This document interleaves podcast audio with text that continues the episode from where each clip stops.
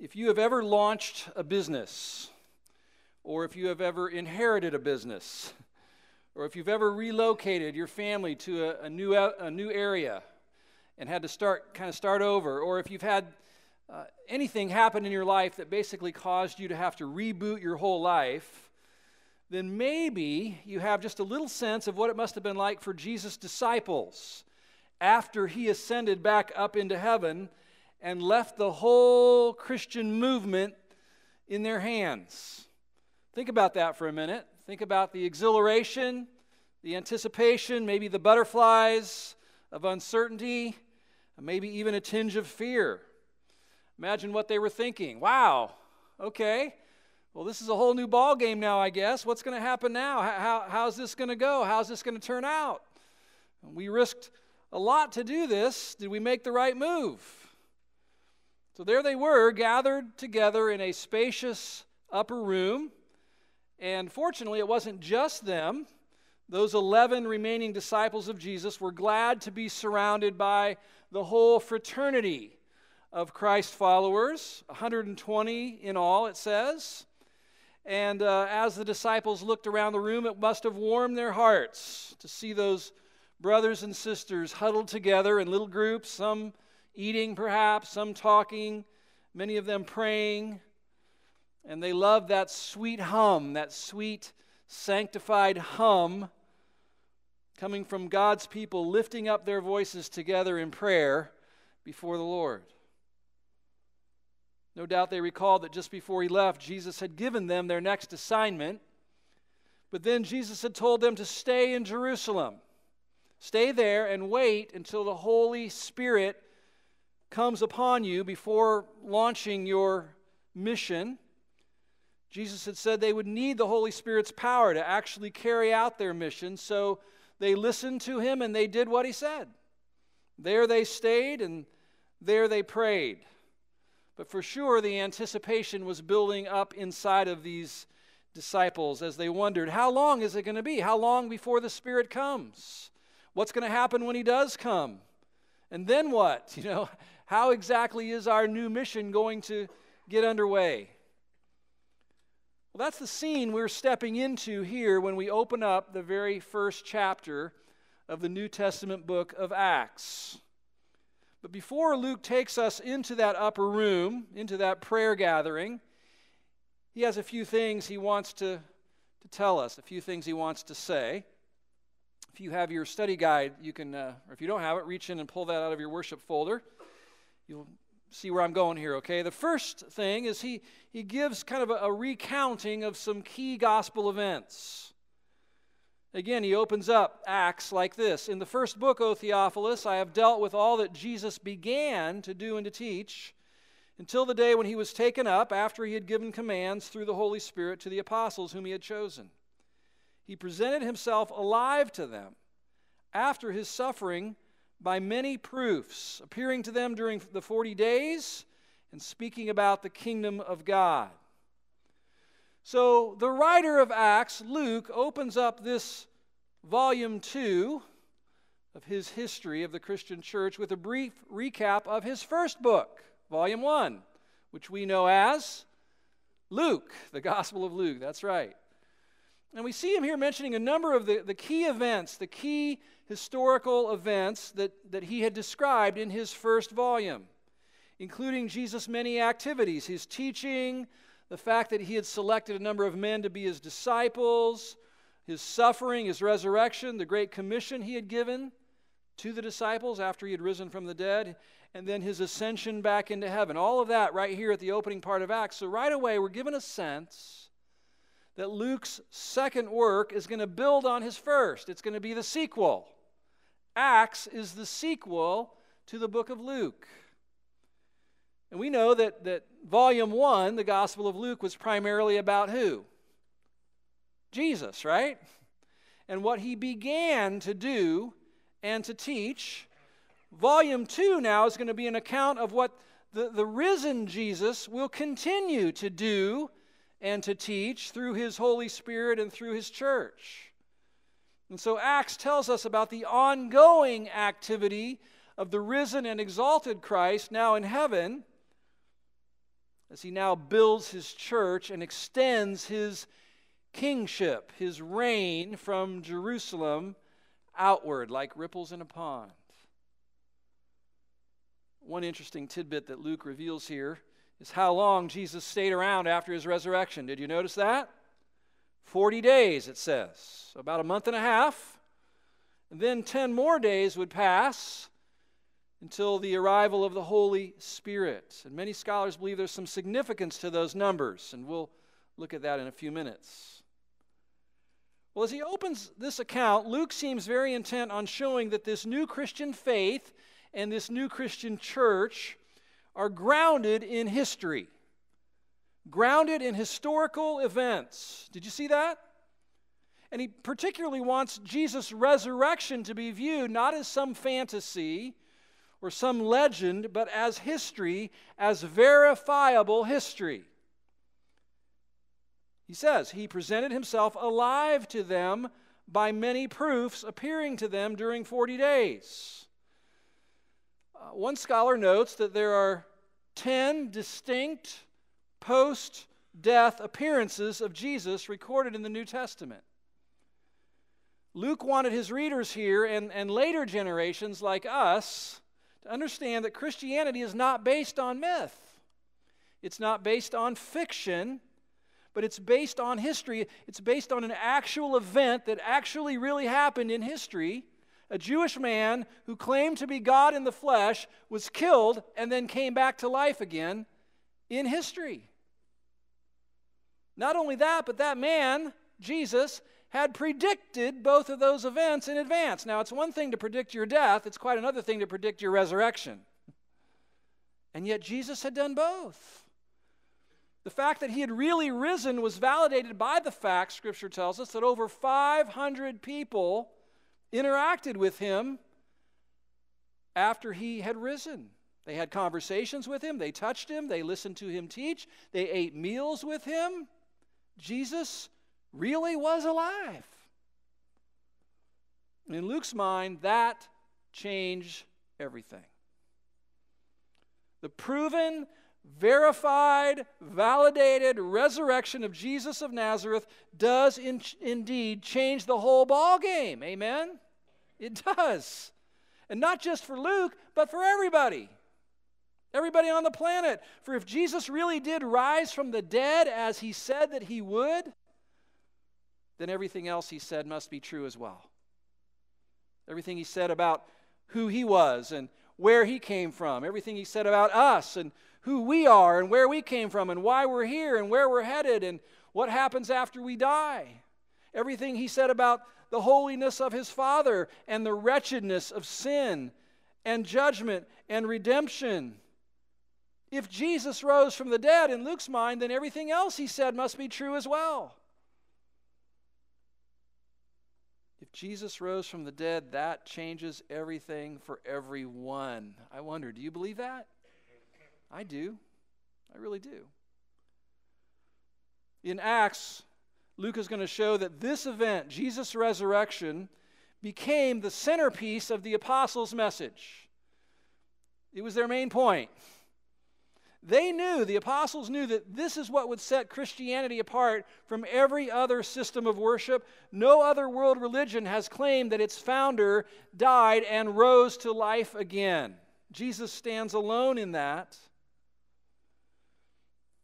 And as we noted, that the fact that Jesus rose means that he is alive today. He's alive. He's living and active in heaven the right hand of God, and through his Spirit, he is also at work on the earth doing everything he promised to do. I believe that too. Do you? I've experienced Jesus' aliveness personally. I know he's alive. I know he's alive. Second thing Luke shows us in this opening section of Acts is Jesus' requirement to wait for the outpouring of the Holy Spirit. Verse 4 While staying with them, that's Jesus staying with his disciples, he ordered them not to depart from Jerusalem, but to wait for the promise of the Father, which he said, You heard from me. For John baptized with water, but you will be baptized with the Holy Spirit not many days from now. So Luke is referring back here to Jesus' final conversation with his disciples.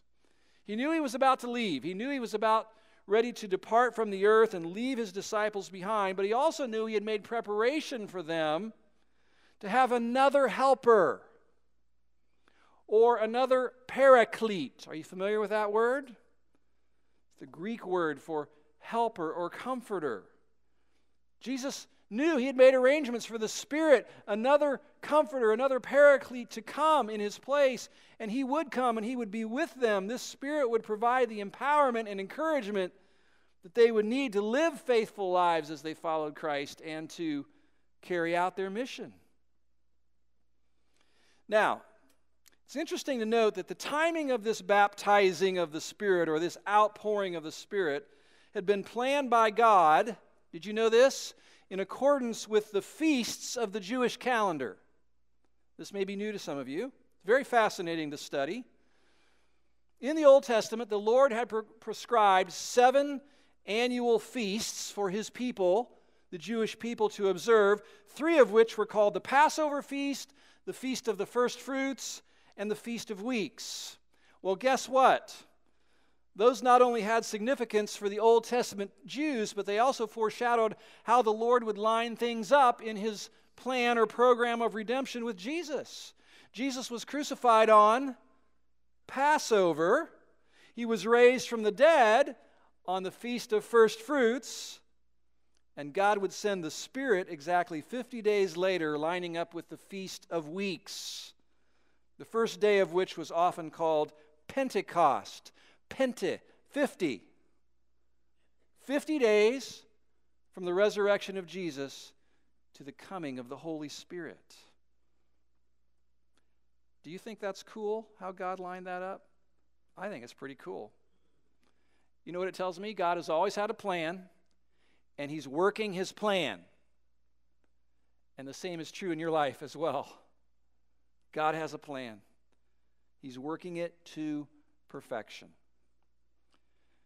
Now, Jesus had promised his, disciple, his disciples many times that he was going to pour out his Spirit upon them, that he was going to clothe them with power from on high, it says in Luke 24 49. Luke mentions that his cousin John the Baptist had promised the same thing. Not many days from now, Jesus will, or you will be baptized with the Holy Spirit. Surely, when the disciples heard that, they didn't really understand everything, everything that it would entail.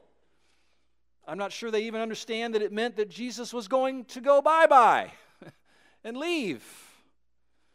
But Jesus knew something. He knew it would be better both for them and for the mission if he did leave. For in God's plan, only then would the Spirit come and indwell all of his followers empowering all of them. Jesus knew that the coming of the Spirit to indwell his people would remove any geographical limitation from hindering the mission. Remember, Jesus wanted his gospel to go to the ends of the earth, right? But Jesus himself was confined by his human body that he had taken on, his flesh. When, when he was here, Jesus never really traveled much outside of Israel.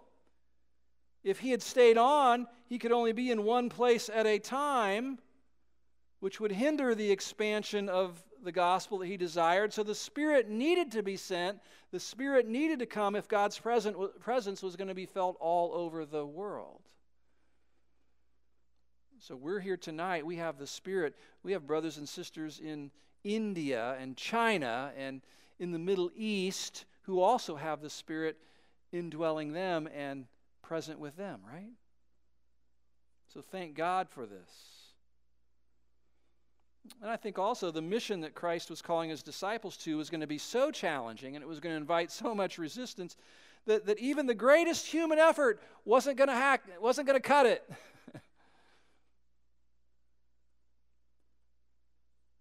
it was necessary for the Spirit to come to indwell them and give them the power of Christ to carry out the mission.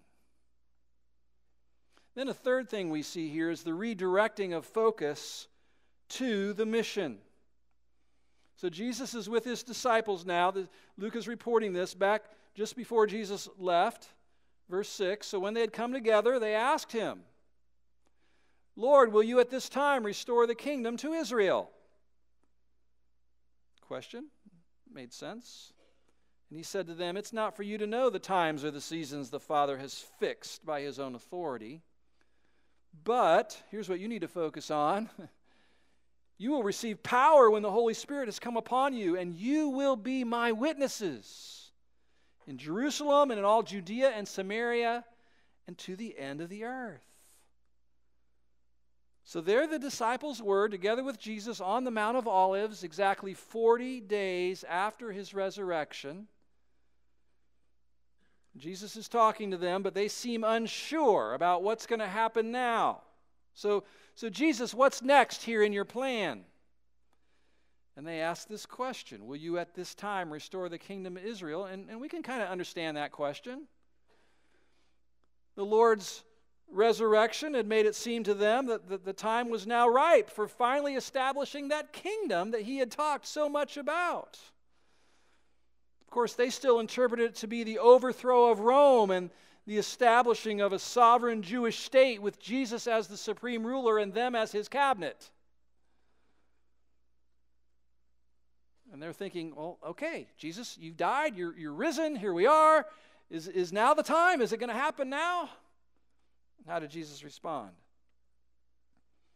Well, certainly he affirmed his father's sovereignty over the time frame, right? over the plan, including the specific timing of events. He said those are fixed, and the Father knows when they're going to happen. But he, he says, he looks at his disciples and says, you know what? This is not for everybody to know. The Father, for his own reasons, has chosen to keep certain things to himself. Certain things are concealed. As it says elsewhere, the secret things belong to God.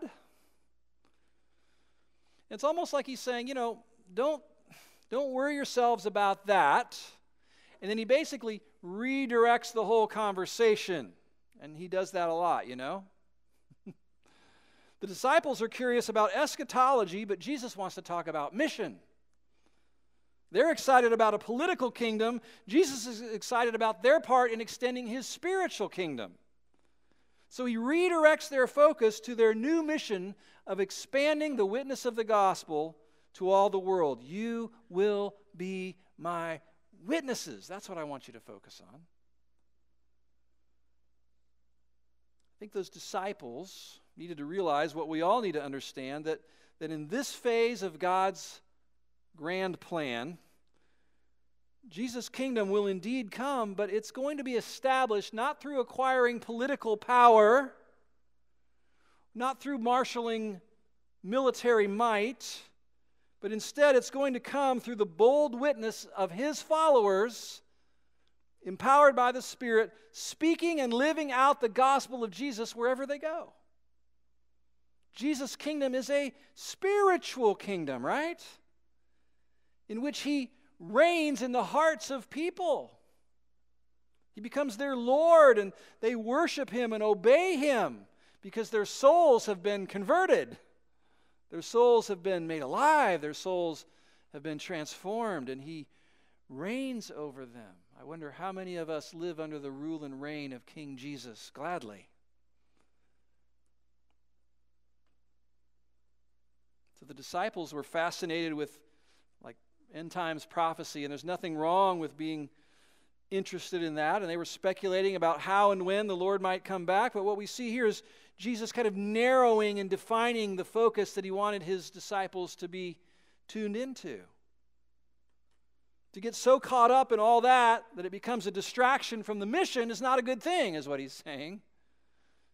It's, it's like he was a coach saying, Fellas, stay focused. stay focused. Keep the main thing the main thing here. While they were digesting all that, Luke reports on what happened next. Verse 9, when he had said these things, as they were looking on, he was what? Lifted up. That's literally. And a cloud took him out of their sight. And while they were gazing into heaven as he went, I mean, you can imagine them going, Oh, what? Wasn't he just talking to us? While they were gazing into heaven as he went, behold, two men stood by them in white robes, angels, and said, Men of Galilee, why do you stand looking into heaven? This Jesus, who was just taken up from you into heaven, will come in the same way as you saw him go into heaven. This event is called the ascension of Christ. That's what theologians call it. It's often overlooked, I think, in the, in the telling of the gospel story. While these guys were considering what Jesus had just told them, all of a sudden the disciples see him being lifted up from this mountain they were on and elevated high up into the clouds until he was completely out of their view. Where did he go?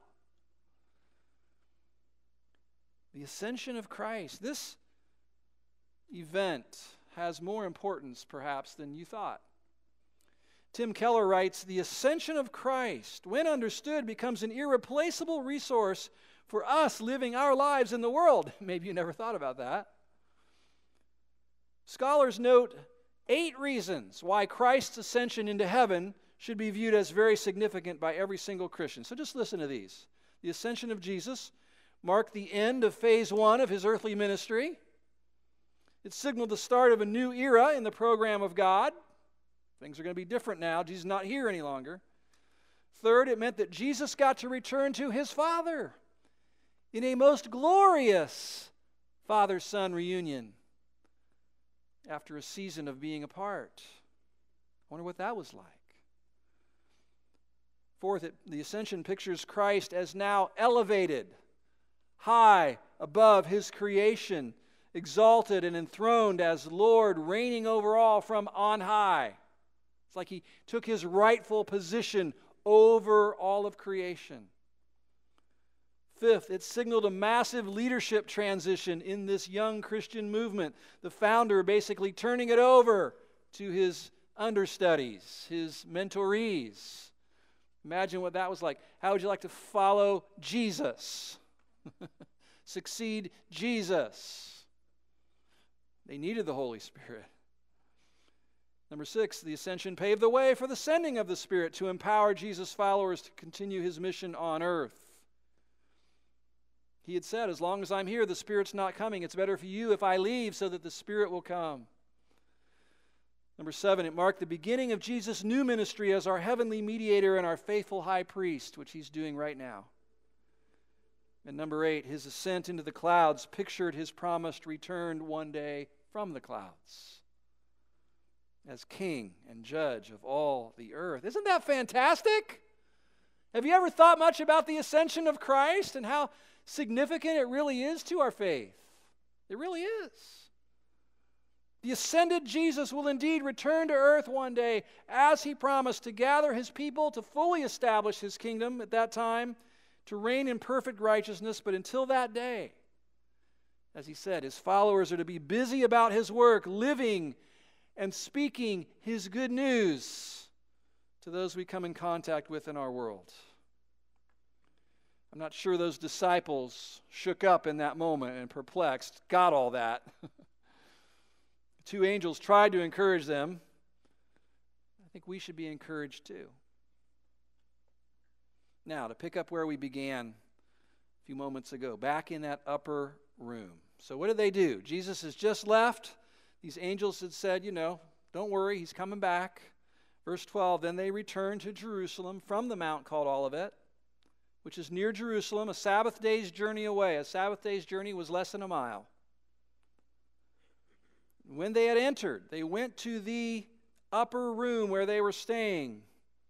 And then there's kind of this list of who was there Peter and John and James and Andrew and Philip and Thomas and Bartholomew and Matthew, James the son of Alphaeus and Simon the Zealot and Judas the son of James. How many is that? 11. Somebody's missing. Yeah, we're going to find out about the other Judas. There were two Judases among that apostolic band. All these, it says, with one accord, were devoting themselves to what? To prayer.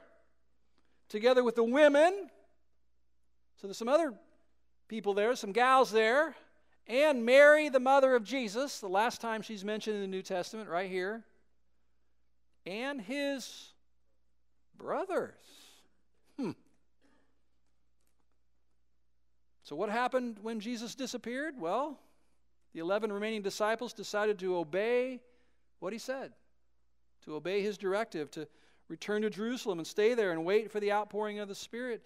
And their base of operations was apparently an upper room, which some believe was the same upper room that just 43 days before they'd celebrated the Passover in. We're not sure of that. Others believe it was the home of John Mark's mother. We're not sure really. But what we do know is that these 11 men were joined by Mary, Jesus' mother, and some other women who had followed Jesus over the course of the last several years. They were there as well, as well as Jesus' brothers. That would be his half brothers that he grew up with Joseph and Mary's other children. Sons, they had some daughters as well. We're told in the scriptures that as they were growing up with Jesus, they didn't believe in him.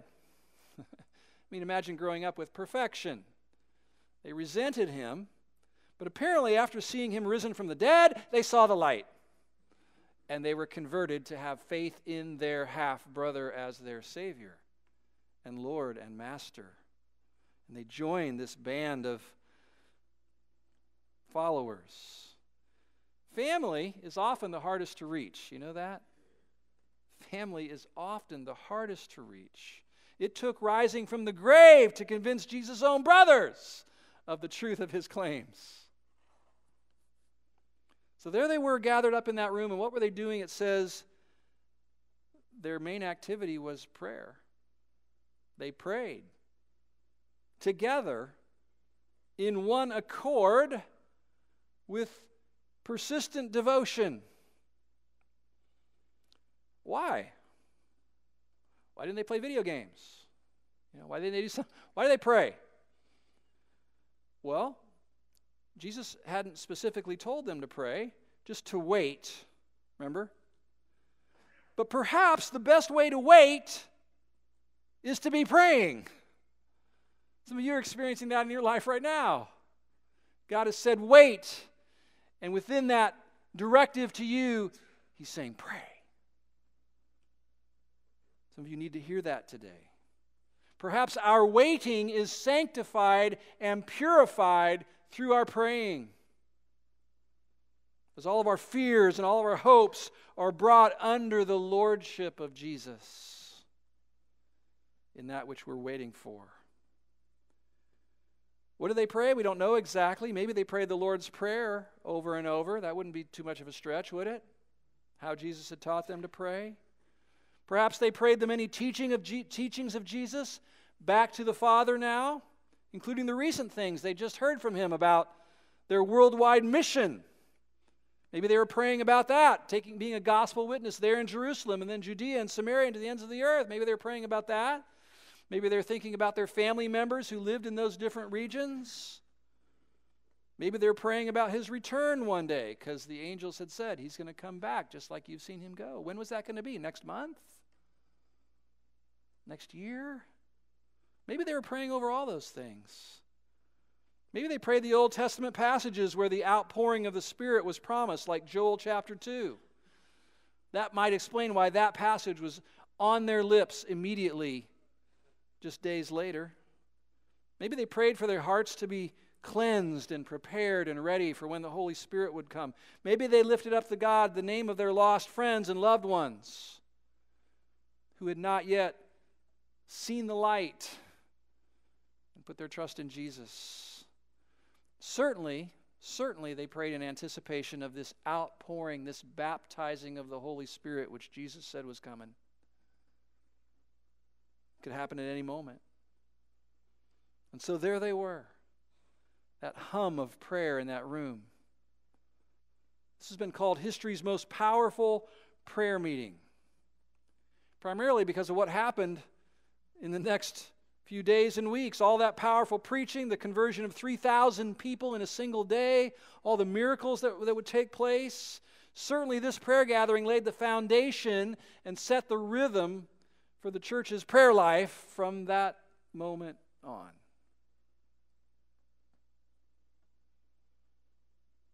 Well, I love Acts chapter 1. I think the events of this chapter set the stage for, for all the incredible things that would follow as a, a very small band of Jesus followers would end up impacting the world in the space of 30 years. But let's fast forward a couple of millennia to today, to us here today. What, what, this is a fascinating passage, but, but let's ask what's, what's for us? What's in here for us today? And I think there are several things. So we'll call this closed circuit for New Life Church, okay? Think about what we just learned.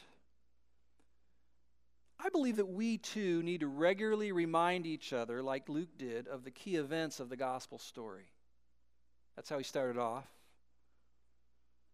There are a lot of things at work in our world trying to distract us, trying to pull God's people apart, trying to divide them from each other. What binds us together, what binds us together, despite our differences, is our shared conviction that a man named Jesus of Nazareth really did appear on this planet, right? That he was really born of a virgin.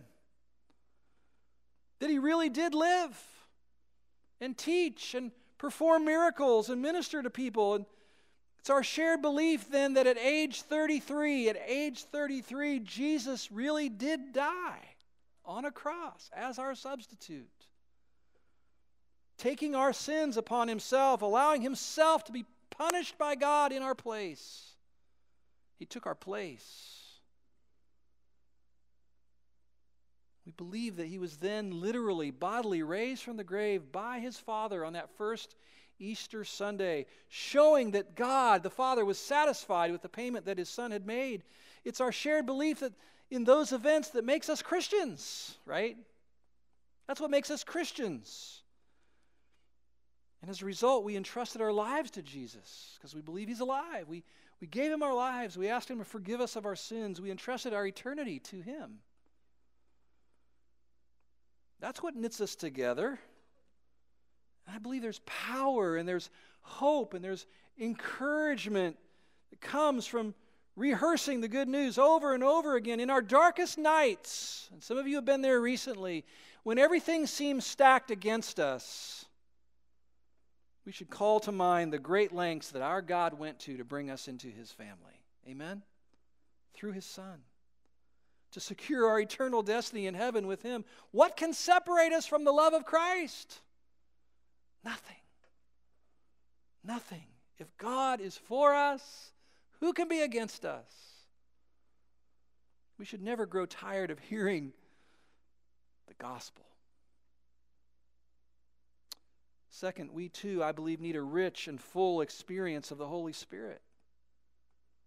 Just as those disciples in that era waited for that to come, we need the empowerment of the Spirit in order to live the kind of lives Jesus has called us to. Holy lives, victorious lives, winsome lives. We need a rich, full, robust experience of the Holy Spirit if we're going to continue in the line of those who are carrying out that mission that He gave to be His witnesses wherever we go. And we're learning that that power comes to us as we fully yield to the Spirit's control. Amen? We're going to talk more about that. We let Him fill us up. We see more and more of His power in our lives. Third, we too need to redirect our focus to our part in our risen King's continuing mission on the earth. We need Jesus' Spirit to show us where we've gotten distracted and where we've gotten sidetracked, or where we're majoring on the minors, or where we're getting all worked up about things that really aren't worth all that passion. We've each got one life to live, amen? And we've got to make it count for the things that matter most, the things that will last forever. Number four, we too need to be reminded of our Lord's promise to come back one day as our exalted King when he's going to rout all of his enemies and set up shop and reign in righteousness. Jesus is coming back. Let's never lose sight of that. Gives us great hope. I would just say this if you are one who is getting all bent out of shape due to the political climate in our country right now, whichever side you're on, may I challenge you to remember that as Christians, our ultimate hope really isn't in the political system. I've lived through 11 presidents. Some of you have lived through more. I've lived through 11 presidents, and while I felt some were better than others, they've all disappointed me in some way. Every single one of them. Don't get me wrong, I'm not advocating apathy. Yes, we should seek the flourishing of our country and its people. Yes, we do need to seek influence to try to get God's law respected everywhere. Yes, we do need to work to see justice for all. But until the one truly righteous ruler appears, let's let our optimism be tempered by our theology. Because sinful people ruling over sinful people will always result in inequities. Always. Always.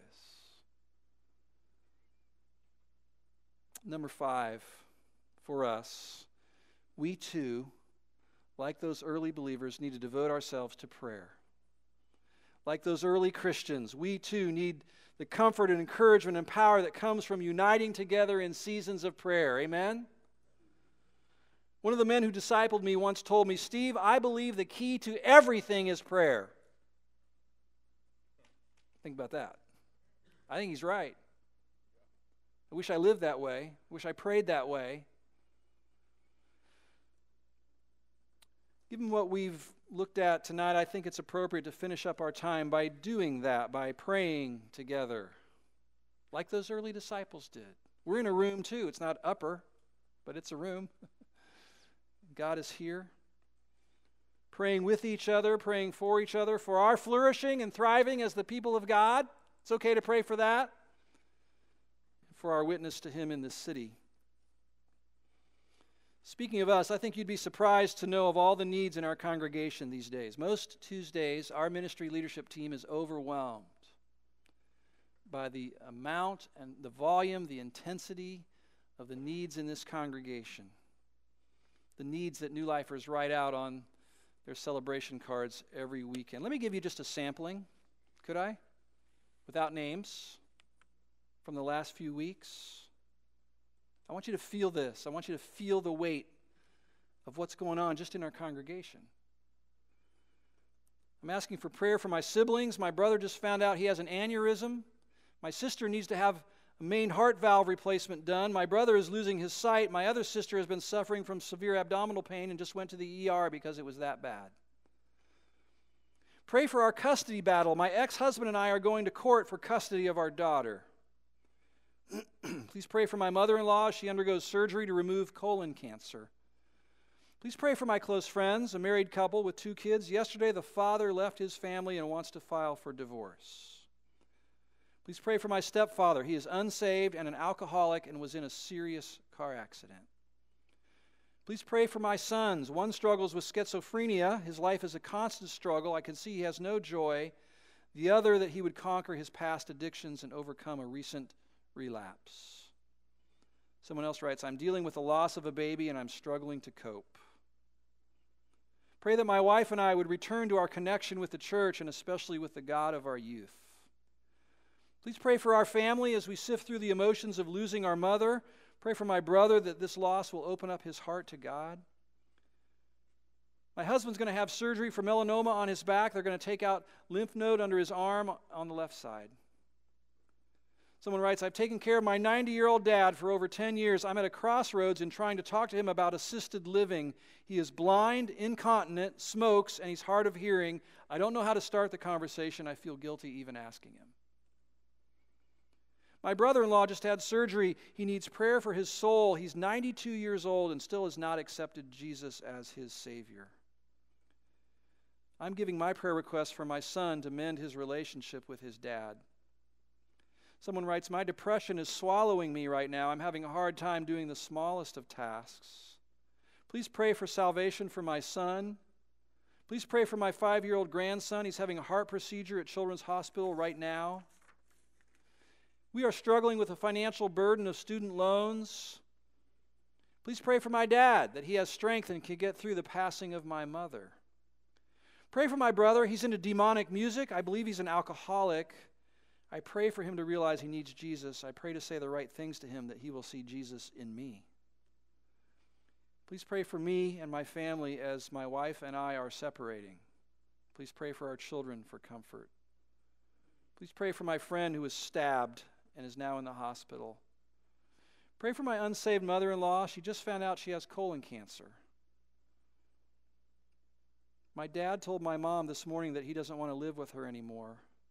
I'm not sure how serious he is. I think my dad could possibly be in the beginning stages of dementia. My mom is crying a lot this morning. Please pray for me. I'm going through some health concerns. I have a malformation that I was born with. It was diagnosed through an MRI. It causes dizziness, imbalance, choking, neck pain, and headaches. I'm trying to see a doctor for this. The only cure is to have head surgery. It's in my brain stem. Please pray for me. This is the third winter in a row I've been laid off. My husband is terminally ill. Pray for our grandson. He desperately needs God in his life. Please pray for healing of my epilepsy, anxiety, and migraines, and bladder cancer. Pray that I will continue to have spiritual conversations with my son who has walked away from Christ. I'll close with this one. Father God, this is a member here. Father God, we plead the blood of Jesus on our marriages, our homes, our families, our children. We stand on the rock, Jesus. We rebuke the devil, the flesh, and every spirit coming against us, and we say in the name of the Lord Jesus Christ, Go, be gone. And we praise you, Lord Jesus, for your grace, for your mercy endures forever. Church, we need to pray. We need to pray.